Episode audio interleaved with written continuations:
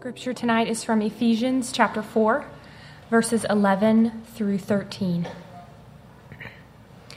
And he gave the excuse me, and he gave the apostles, the prophets, the evangelists, the shepherds and teachers to equip the saints for the work of ministry, for building up the body of Christ, until we all attain to the unity of the faith and of the knowledge of the Son of God to mature manhood, to the measure of the stature of the fullness of Christ. The word of the Lord.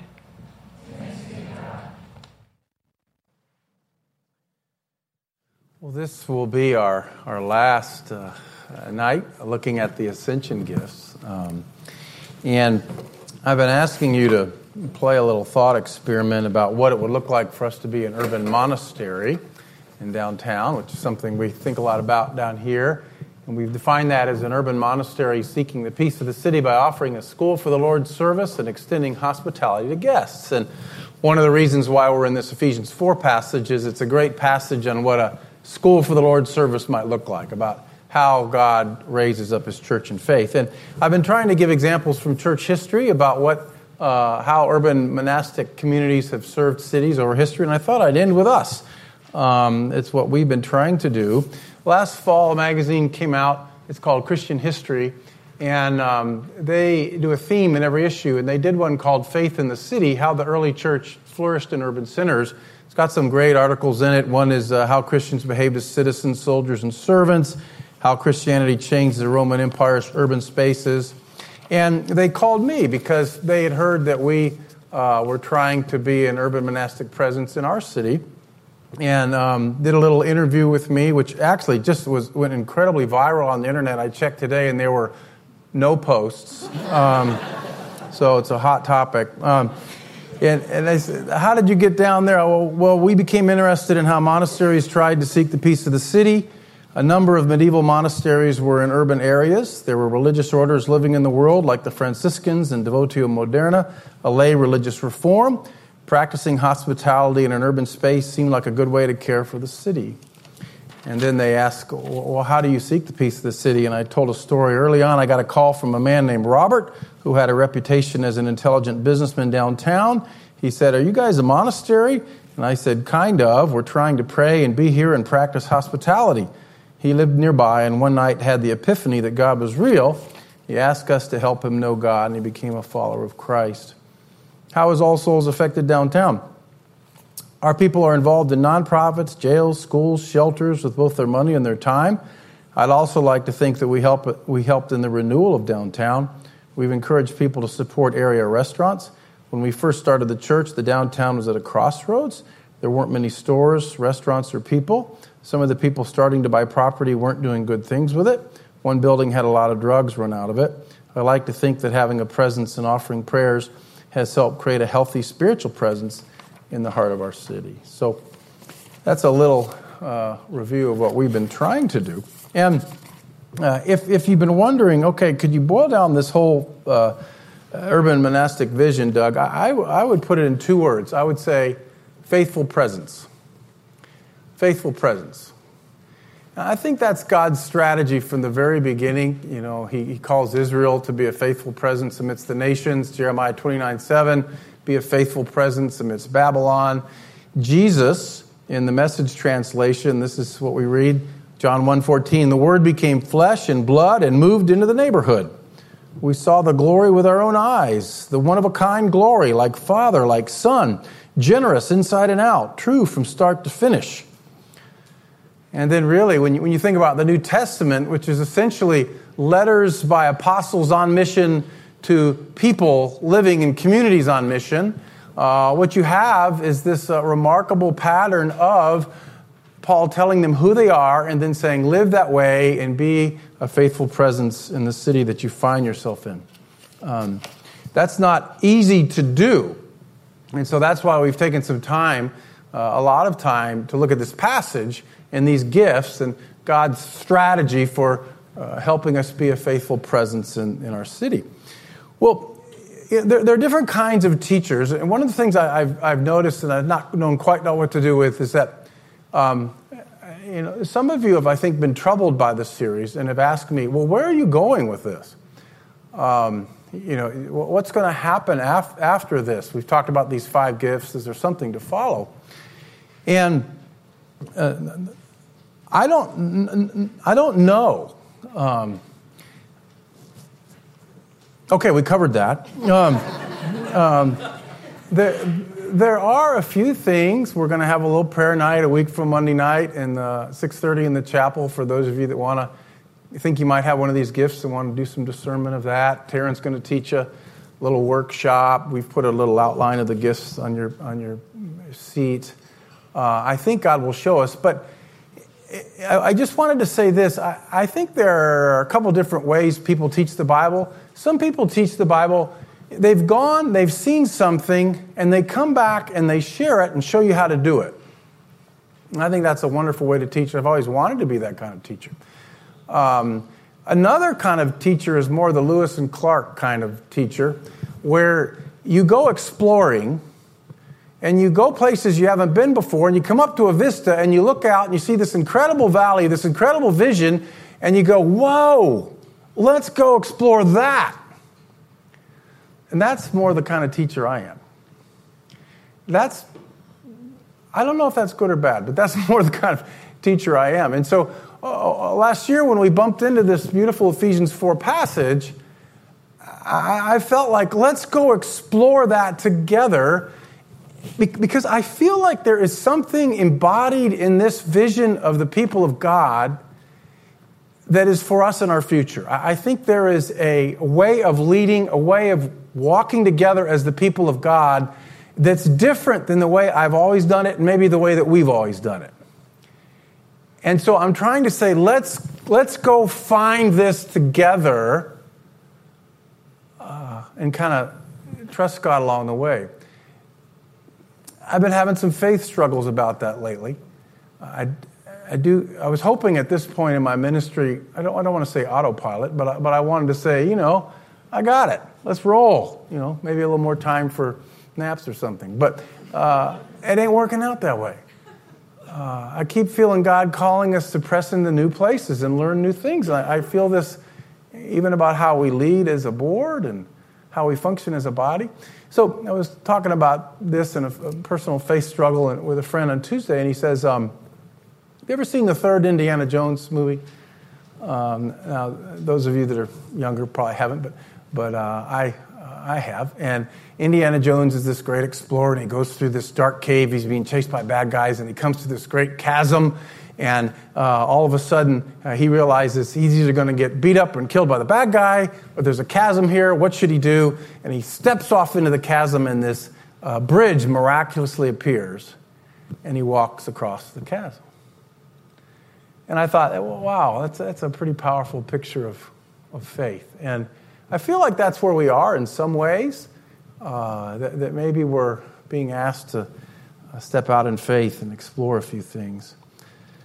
So, we've been looking at these different roles in the body, and I wanted to review them with you for a moment here. I think we have a couple slides for them. We've come up with some definitions. Um, apostles, we've called kingdom entrepreneurs. They like to start stuff. Uh, Prophet's a man or a woman moved by the Holy Spirit to speak words that align people with God's will. evangelist creates hospitable spaces where a friend can, over time, explore their personal religious assumptions while also exploring and hopefully embracing the alternative vision of Jesus. A pastor cares for the spiritual needs of a handful of people by knowing them well, creating safe places for them to grow, and laying down his life for them emotionally, spiritually, and even physically. A teacher shares the scriptures with the people she is in relationship with in a way that helps the word dwell richly in them, grounding her teaching in both the great tradition and in what the Spirit is saying to the churches now. Um, so, we've also suggested that uh, the way this probably works is when you're younger in faith, you start to discern that this might be a gifting. And by the way, these are just five of many, many, many different gifts, and by no means the most important gifts. They're just a handful of them. Uh, I would say maybe 20% of the body of Christ. Uh, but some of you have them, and you might start to identify them and, and, want to learn about them. And then over years of faithful ministry, uh, towards the latter part of your ministry, you'll want to equip others in them. Um, and so that's, that's kind of how all of this works out. But the most important person in this passage is uh, the saint. And if we could put, I don't know if we have a slide up there of, of the past short, so we can get it all on one page. Um, it's okay if we don't.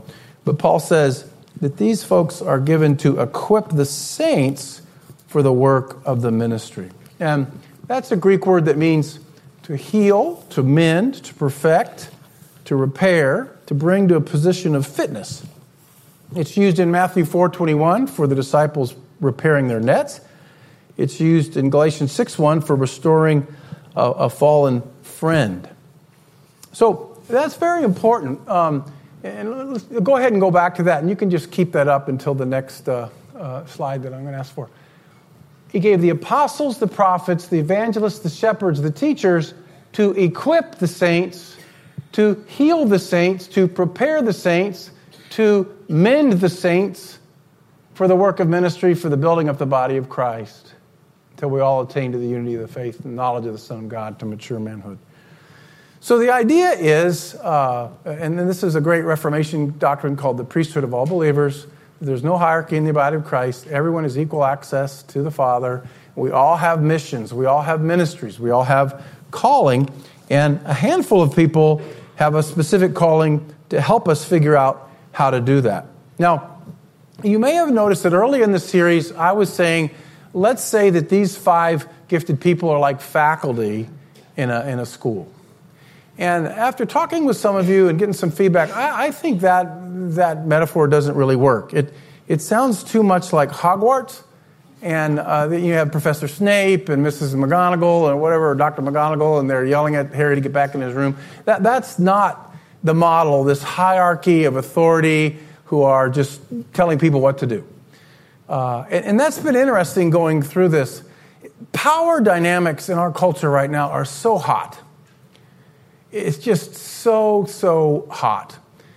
And I find it really challenging to teach on, uh, on the body of Christ because we immediately import into it our experience and our wounds related to power dynamics in culture and in other church experiences. And what I want to suggest to you is that the, the ways of the kingdom of God are different than the ways of this world. And so the whole command and control structure that Christ specifically tells the disciples don't lord it over like the Gentiles do. That whole command and control structure is not how the kingdom of God functions. And I was, I was praying today, so what's a picture of, of this is, by the way, why this takes faith. Because I, I only know how to do it the old way but I, I, was praying about well, what is a picture of what the people of God might look like in a more Trinitarian, interdependent, mutually submissive fashion? And I was reminded of, of, a, of a video clip that many of you have probably seen, but I wanted to look at it. It's about a minute and a half. If we could um, show that. I, I think it's like that. I just find that so stirring. You know, and you know, there's not a. It was shot by a guy who was going around England in a boat, and he had a camera. I think it was a phone. He just, just happened. You know, there wasn't like a little bird on the shore going, no, no, no, no, no, no, no, no, no, bad choreography. Get over the left. No, it just kind of, it just kind of happened. And the first time I saw that was last summer vacation. I thought, God, what would it be like to be a part of a church? That responded to the Spirit like that. I just, I, I think that's what God wants us to do. And you know, if you ask the question, which starling had the power? I, I, don't know. I don't think any of them did. So, uh, again, what, what would it look like for these gifted people to help us fly like that?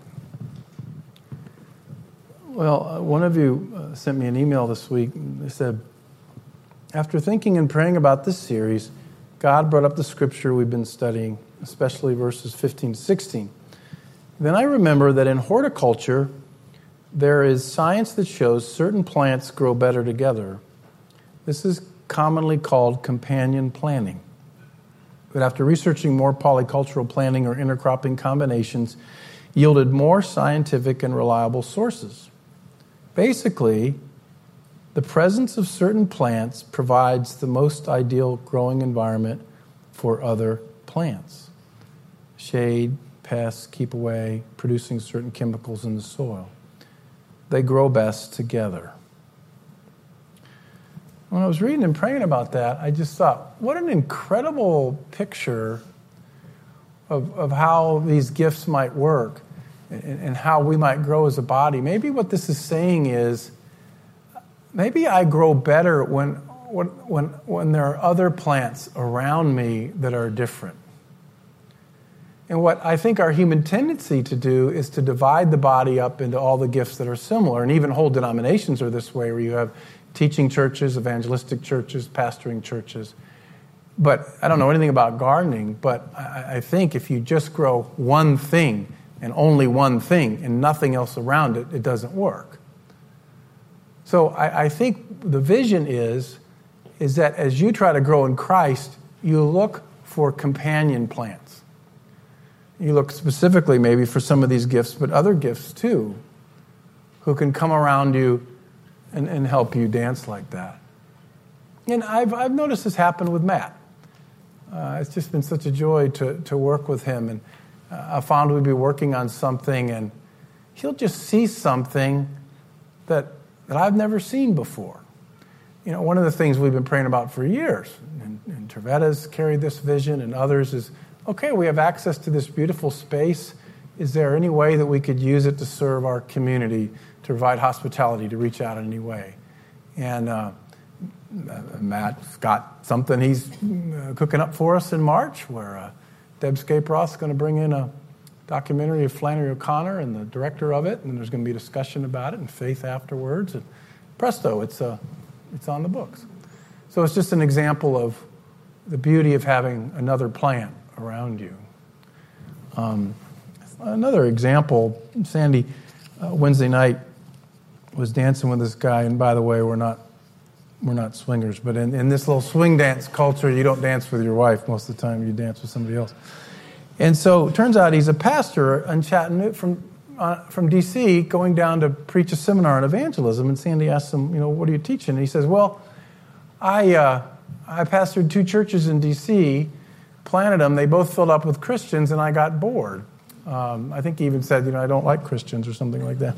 And, and, he, and he said, uh, so I decided that I would go into uh, the, a blues bar and ask people about their tattoos. And so for several years, he goes into a blues bar and says, Would you tell me the story behind that tattoo? And he says, uh, They're the most remarkable stories. And he's just come out with a book called 500 Tattoos. And he, his parish now is the blues bar and the tattooed people in it. And so he was going to Chattanooga to teach a class on, on evangelism, which is very different than the ones I took in seminary on, on evangelism. but I, I think that's kind of how it happens, you know, like on the dance floor and, blues bars and you know, things like that, that just the different plants kind of kind of come together.